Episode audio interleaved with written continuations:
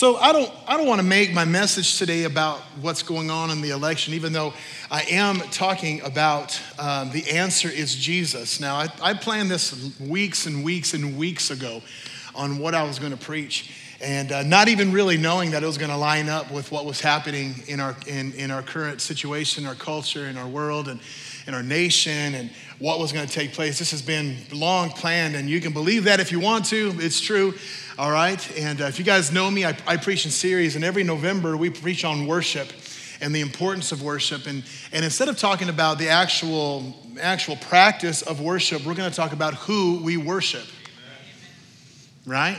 the goodness of God. How many guys believe that God is good? Amen.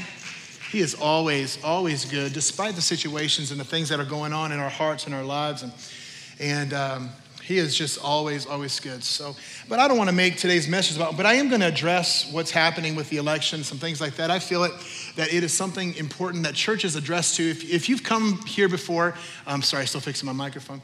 If you've come here before for any amount of time, you know that, I'm, that we're not afraid to address things going on in our culture. Um, if, if we can't have the Word of God address what's happening currently, then we might as well not even believe in God. I mean, I believe that God is relevant for every single situation going on. And the Word of God is never, you know, um, I don't know if you guys caught that video of me rapping on Facebook. I'm glad you like that. I, I, uh, I, I, grew up on hip hop music, okay? And uh, back in 1990, there was a song called uh, Suplex to Mind. Um, it's a Christian music and uh, loved it. And, and that's where I got the term basic instructions before leaving earth. That's the Bible, the B I B L E. And, uh, and so it really is. The Word of God is not just instructive, but it's for us to live by. And the Word of God addresses every current, every past, and every future situation that we're going to be dealing with as a country and as a nation. Um, so I'm going to address this really quick, and I'm going to read to you what I have written down here so I don't get uh, confused because I want to be as clear as I can on what's happening, okay? All right, so we can either put our faith in man, in the system, or we can put our faith in God. For some of us, the ticket you voted for, you either feel empowered by that or you feel powerless right now. You either feel, I knew it, the last four years have been awful, or maybe some of us are feeling, I can't believe that there's fraud and cheating going on. And to be honest with you, it's all out on the table right now. Regardless of how we feel, I want to encourage you this morning do not get distracted. The kingdom of God is higher than all the stuff happening right now. There's people to pray for, there's people to minister to, aside anything that is happening in our nation today. You see, when we get to heaven, Jesus isn't going to ask us who we voted for. You guys understand that, right? He's not going to say, Did you vote this, this way or did you vote that way?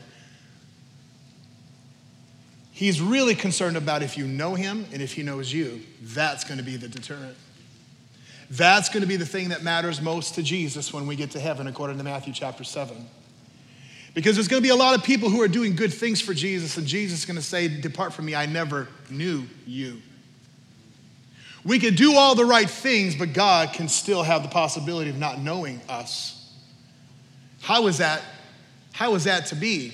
Well, your heart has to be connected to Him more than your works do. Amen? I love you guys. Now, I don't want to seem that what's happening in our current nation right now doesn't matter because it does. Personally, life, freedom, liberty are at stake. Not just for right now, but for the future. However, there's a greater calling for our nation. How will we as a church rise up in the middle of the spiritual battle taking place? We can either side with the enemy and cause confusion and despair, or we can bring life into the situations we are dealing with, what our city is dealing with, and with our country and what it's dealing with. You see, the devil isn't Republican and he's not Democrat, and Jesus isn't either. There's a spiritual battle for our nation, and we wrestle not against flesh or blood, but against all the spirits and the principalities that tried to destroy us personally and nationally. I have my opinions, I have my thoughts, but much larger than that, if that's where I left it, I've missed the bigger picture. If all I care about is arguing and not loving, then I've stopped looking like Jesus. God is moving. Can you feel him? Can you sense him? Can you see the steps being laid out before you? Because the Bible says, your Bible says, the steps of a righteous man are ordered by God.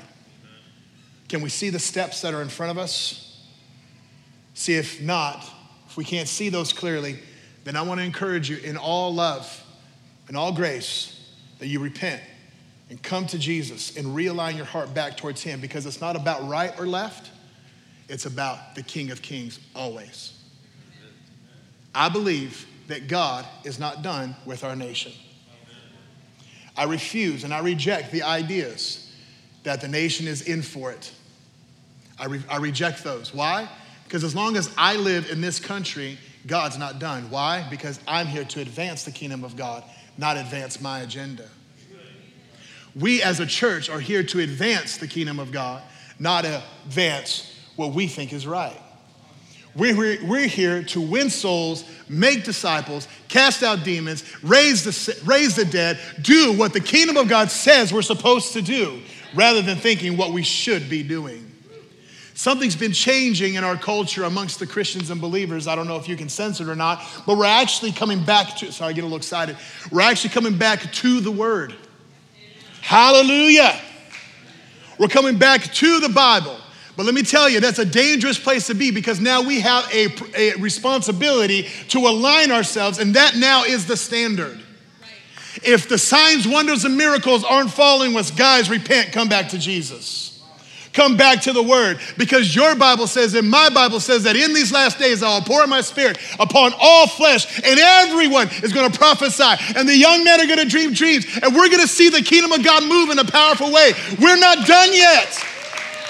I don't care who's in office. I don't care who's not in office. That does not determine the kingdom of God moving, and you and I have a responsibility and a privilege and an honor to represent the king well. And that's not even my message.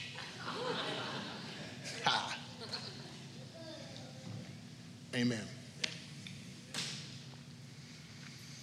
But what I want to do for the next 20 seconds, 30 seconds, just pray for our nation. We're just going to pray that God move. How about you, man? If you've been in the stream before, you've heard this. Revival is coming. Revival is coming. Let me tell you something. Revival's here. Why? Because you are. Because Jesus is here, because he lives He's taken his permanent location in you.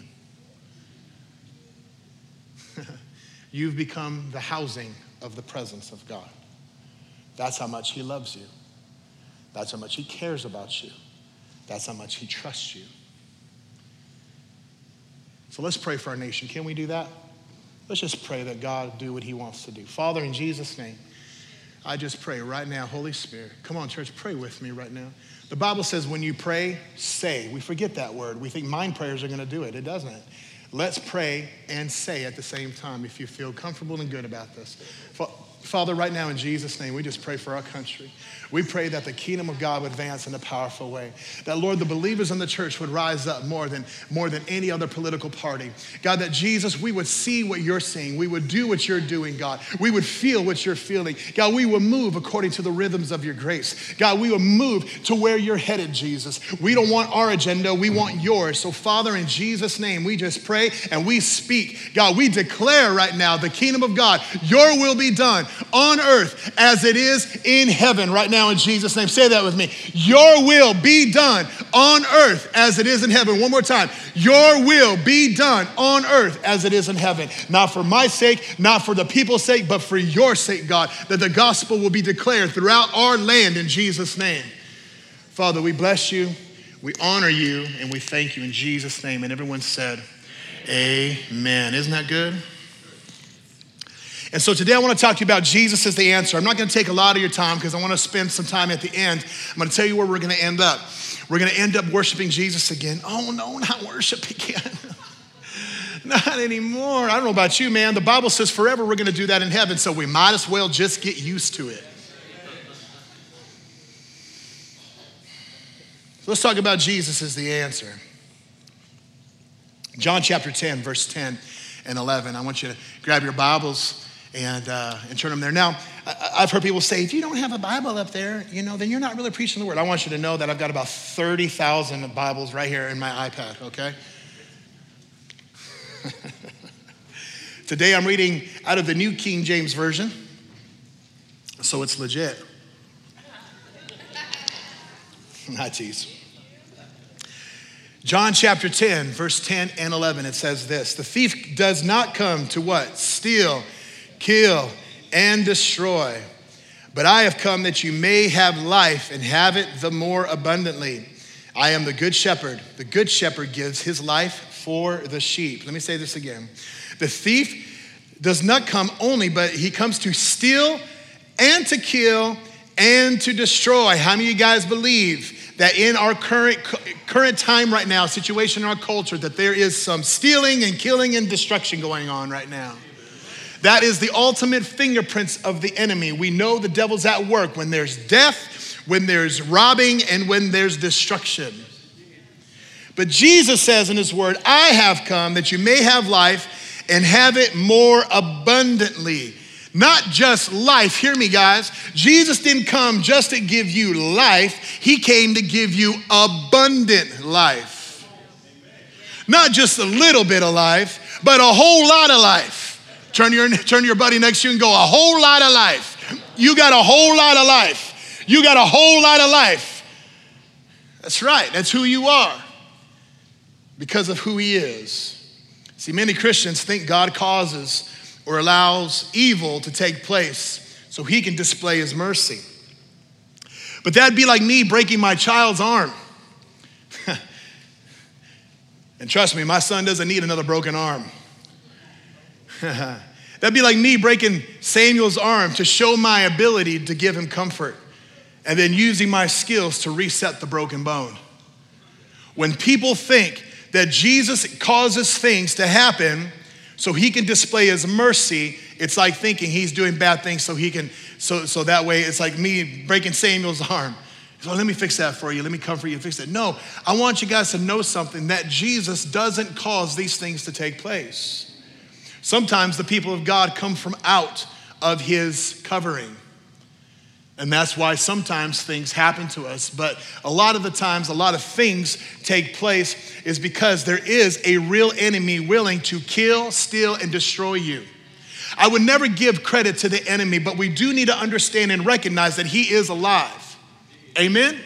He is alive. And the, the destruction of the enemy may come like a, like a roaring lion, like the Bible says. Come like a roaring lion. You know what that means, right? The roar of a lion for a lot of believers is simply a whisper in your ear to believe the lie that you can't be like Jesus.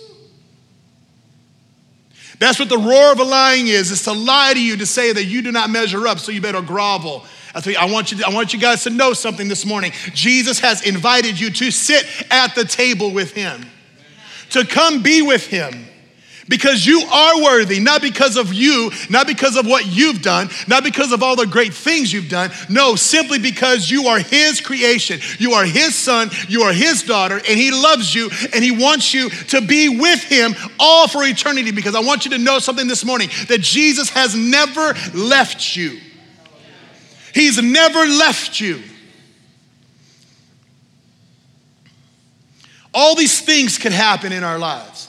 All these things can take place in our lives and in our hearts. All these things can happen. And there's some pretty bad stuff going on right now in our nation.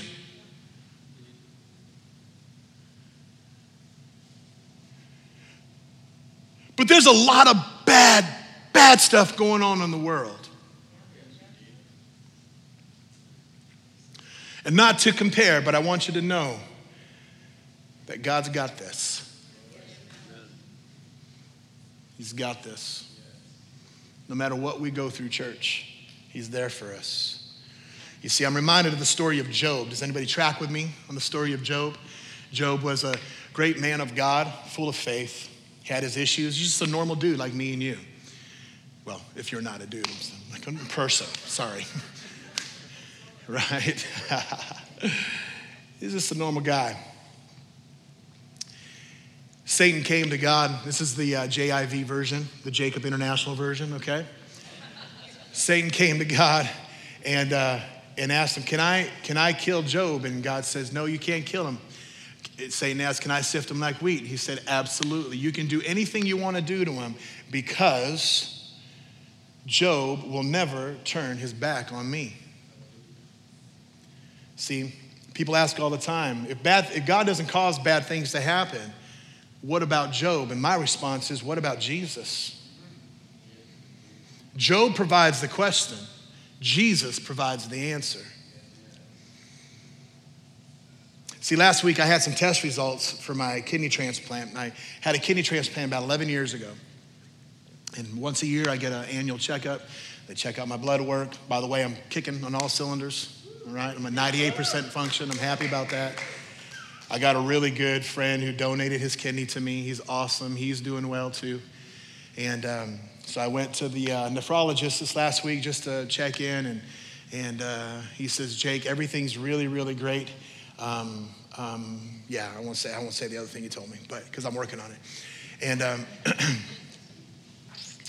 and I've been going for 11 years now. And and when I had my kidney transplant um, Uh, 11 years ago, I remember asking God, "Why me?" You guys ever asked God, "Why me?" before?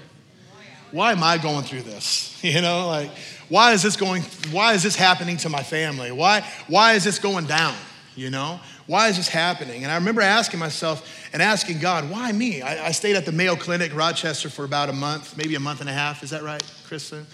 And um, I stayed at this place called the Transplant House, and there was recovery and testing and blood work for the whole time. I remember having to wake up at 5:30 in the morning and make it down there by 6 o'clock. I had a big tube coming out of my uh, heart. It was connected to my heart, and it had like things like this all over the place, where they can just do my lines real fast, and and uh, it was just crazy.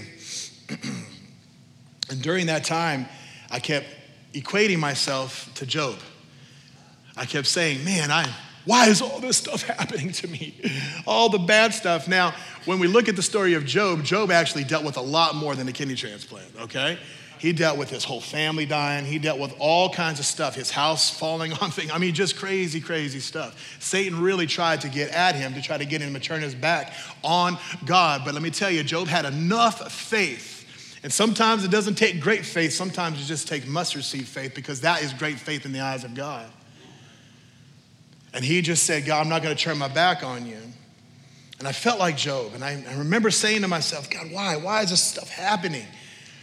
See, when you're in your deepest, darkest moments, you can easily begin to question God's concern over your life and easily question the is he there question that we all have from time to time.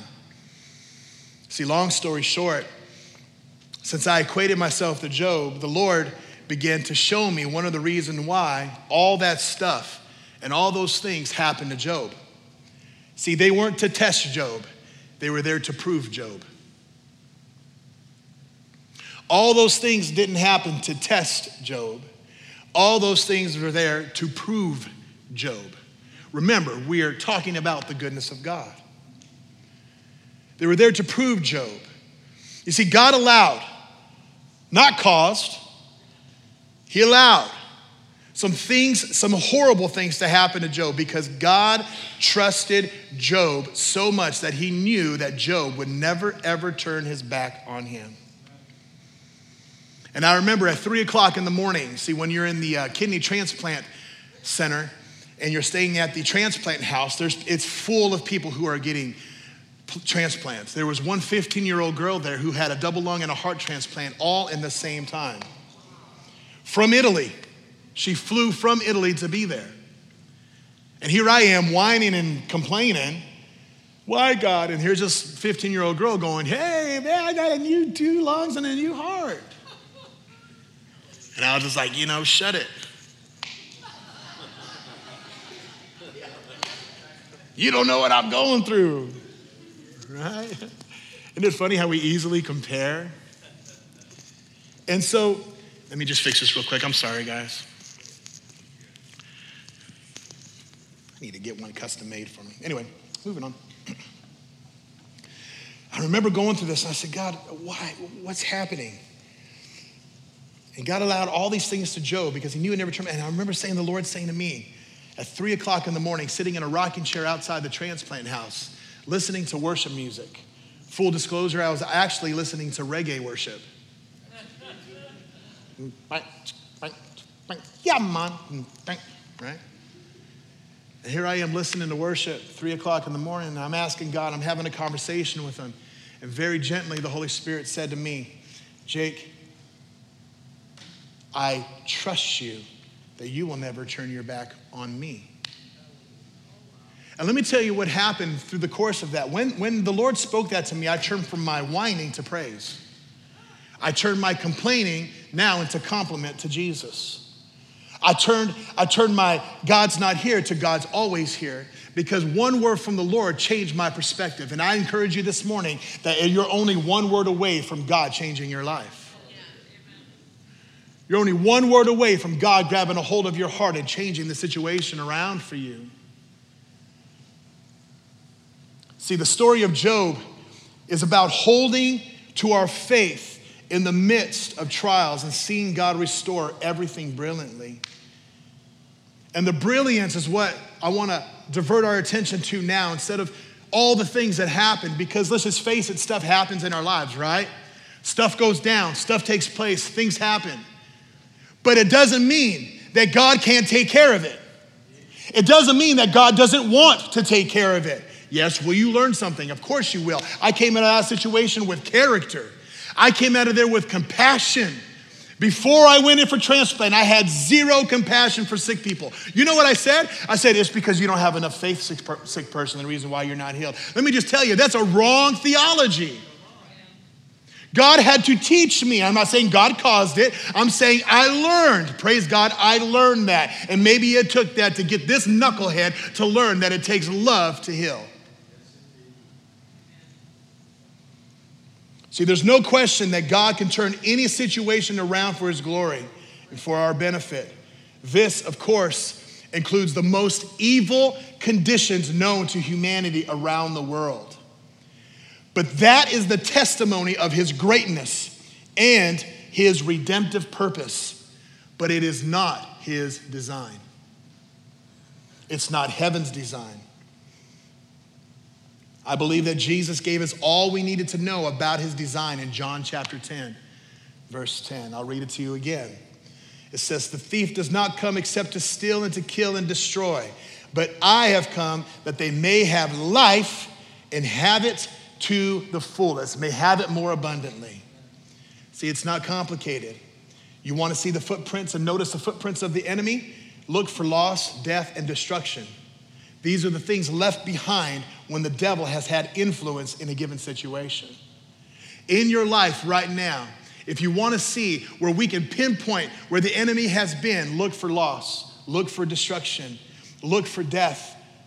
I'm not talking about maybe a, a, a death in a, in, a, in a person, but I'm talking about death in your heart, death in your soul, where you once had hope, but now that's done where you once had, uh, where you once had a, a brighter outlook on the things to come, but now that's been stripped away from you because we've settled for the lie that says this is just how it's going to be.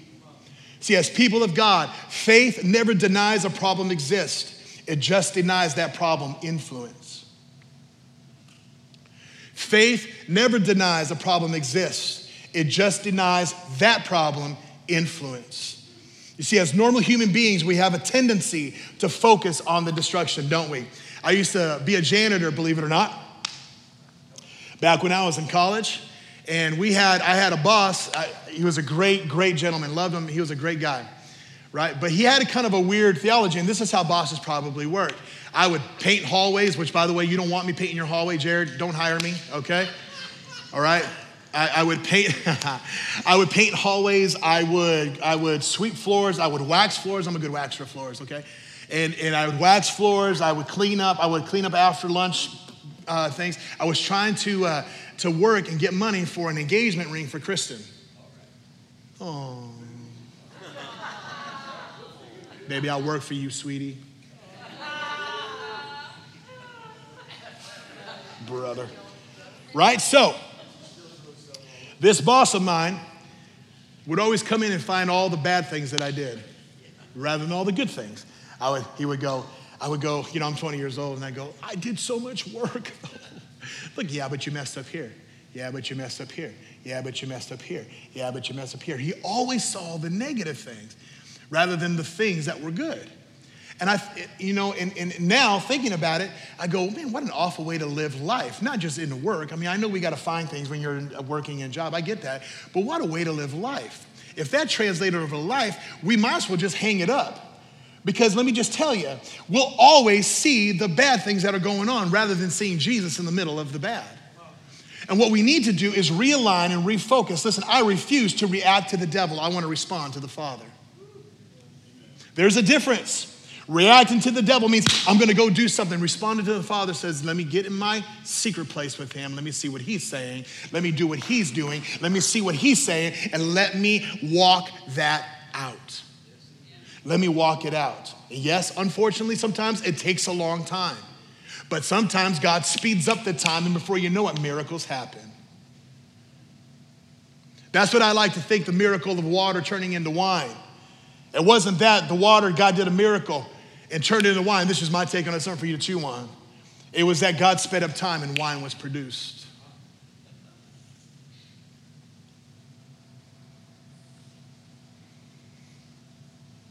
See, how can we be influenced by the situations in our life?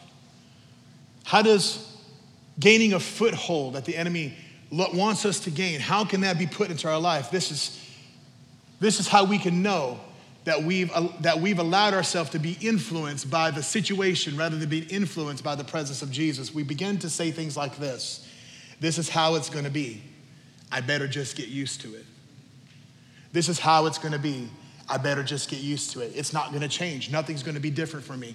This is just how it's gonna be. So, therefore, you live with your sickness and claim it that it's yours. Therefore, you live with your depression and say, This is how it's gonna be. You live with your anxiety and say, This is how it's gonna be. You live with the lies that the enemy's spoken to you because you don't know anything differently. You haven't tasted yet the freedom that God has for us. So we just settle in, right? We get cozied up with the lie of the enemy and we think that that's us. I'm here to tell you this morning that you are a brand new creation according to the word of God. You are a brand new person. Old things have passed away. Behold, everything, not just a little bit, everything becomes new. That's who you are.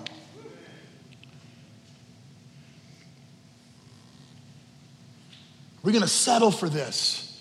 Yeah, we're going to call the issues as they are. We recognize those issues exist. But the design of heaven is not for you just to recognize, but to pull down the stronghold and not just settle for what you're living in. Let me ask you this question. Artina, if you can come up. Let me ask you this question Who are we?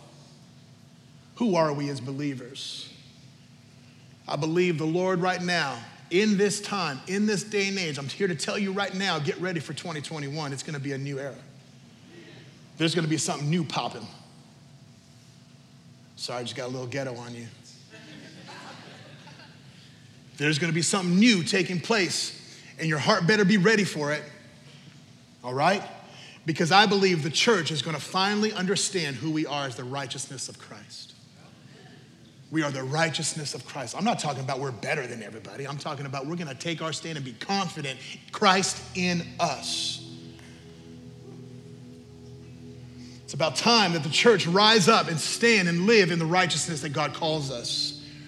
That we begin to preach the gospel heal the sick, raise the dead, cast out demons. What are we going to do as a church? Are we going to just sit back and accept all the things that's happening in our country, in our nation, in our city, in our communities, in our families, and just say, that's how it's going to be? Not on my watch, and it shouldn't be on yours either. We are called for much greater than this. Why? Because His goodness lives in us. And when His goodness lives in us, we produce the life that's from us. The question is are you producing life or are you producing death? Have we listened and submitted to the lies spoken to us by the enemy? The enemy is so sneaky. He'll come to you and say little things like this You'll never be able to pray like that. And then you go, Yeah, you'll never be able to do this. Or you're not as good as you think you are. Remember that time you messed up last week? See, your Bible says that the enemy is the accuser of the brethren. Whenever you see accusation, you know that's the enemy speaking to you. The, the Lord will never accuse you. He might convict you, but he'll never accuse you because he sees way down deep in your heart. So, what are we going to do as a church? I'm refusing to settle and say this is how it's going to be. What I think we should do is we're going to look whatever that thing is right in the eye, whatever's to come in our future, whatever's to happen before the Lord returns. I don't care if it's the worst thing ever our country has ever experienced. What are we to do? I know what I'm to do. I'm to look that thing right in the eyes and I'm to destroy it. I'm to come against it. I'm to pull it down by what? By worship, by prayer, and by living in the Word. And with as much faith as I can mustered up. You don't have to have big faith, you just have to have mustard seed faith. God calls your small faith big faith because any faith is big to God. With much that I have, when I'm feeling at my loneliest, when I'm feeling darkest, when I look around my country and I see it crumble, as much as I can muster up and say, God, this is what I have to offer, I'm gonna say, God, this is it. God's gonna take that and begin to expand it and grow and move and grow that. And let me just encourage you this morning. You might be in a place this morning you say, I don't have enough faith. You can borrow some of mine. That's how important the body of Christ is. When we feel depleted, we must gather and connect. You see, the design of heaven is all about the abundance of life. And very briefly, I will do an in depth study on this, but I want to give you the headlines because we can't forget what verse 11 says. It talks about how Jesus is the good shepherd, is the good shepherd.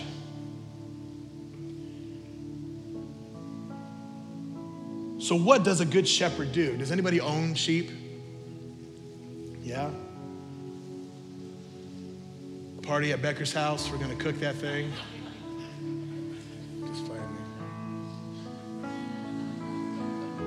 Sorry, kids, I didn't mean to say that. I'm just playing. So, what does a good shepherd do? Very briefly, here's the headlines A good shepherd is a watchman, always watching out for the enemy against the flock. A good shepherd is a guard to protect and defend. Good shepherd is a guide. If I had sheep, Nate, if you have sheep, you can't say at three o'clock, meet me at the water. But right? You got to lead it there. You got to say, come on. Right? Then the sheep goes to where you go. That's what it's like with Jesus. He leads us into green pastures. Good shepherd is a physician, good doctor, he always takes time to care and restore our hearts and our souls and others. A good shepherd is a savior. He leaves the rest of the flock to find the one. Good shepherd is a provider. He provides the food that we need and the nutrition that we need to move forward. See, the grass varies with seasons, right?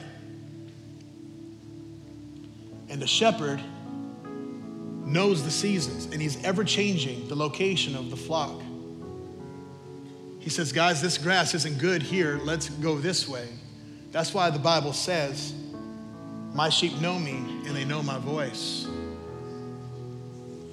And lastly, the good shepherd is a lover, somebody who loves the flock, somebody who thinks of others first rather than themselves. And Jesus is the good shepherd. And right now, in the middle of the trial, in the middle of your circumstance, in the middle of your situation, Jesus is being the good shepherd. It was prophesied over me one time that I would be a shepherd with a staff. Because we also know that a good shepherd goes like this to get the sheep in line. And that's what Jesus does for us. Sometimes things happen, we can straighten up according to his word and who he is. So, what does the goodness of God look like in the middle of the chaos? What does it look like? Let me tell you what it looks like. It looks like life, abundant life, because He is leading us through the seasons of our journey with Him. He's leading us. And what I want to do to close today, like I said before, is I just felt this morning that some of us need to find Jesus in the middle of the pain, in the middle of the distractions. We need to find Jesus in the middle of the business. We need to find Jesus in the middle of the questions that swirl around us and try to distract us. Your questions do not intimidate God. The Bible says you will find me when you seek me with all your heart. Your questions are okay. But if we allow ourselves to stay there and not focus on the King of Kings, the answer, we'll miss him. He will walk by us and we won't recognize that he walked by us. So, this morning, what I want us to do, and I really feel this strongly in my heart, is I just feel like some of us just need to realign. Let's forget about what's happening in our country. I'm going to end with this story. It was last Wednesday when I tweaked my ankle. got up to go hunting. It's about four o'clock in the morning, which is a miracle in itself. It's about four o'clock in the morning. I uh, got up, got dressed, got ready to roll. Got to the truck in my garage and instantly felt the presence of Jesus in my truck. There's something about, I don't know if it's age, I don't know what it is. I'll be honest with you, I'm trying to figure it out. But it seems the older I get, the more sensitive I become to the presence of God. And here I am, I'm, i get in my truck, and it was like almost just boom. I knew Jesus wanted to meet with me. And from the time I left my garage to the place where I go hunt in a blind, it's about roughly 38 to 40 minutes. I sang songs, old songs that I grew up with. I wept like a baby from the time that I left all the way to my blind to go hunt, no lie. And I'm just going, Jesus, what are you doing? He's like, You just needed to realign and remember that I'm here. Worship does that for us. I sing old songs like, I sing praises to your name, oh Lord. I sang songs like, There is none like you. No one else can touch my heart like you do. Oh, can you feel God right now? I don't mean to get emotional, but man, God wants us to focus. Because there's a greater calling for us, and the answer is Jesus.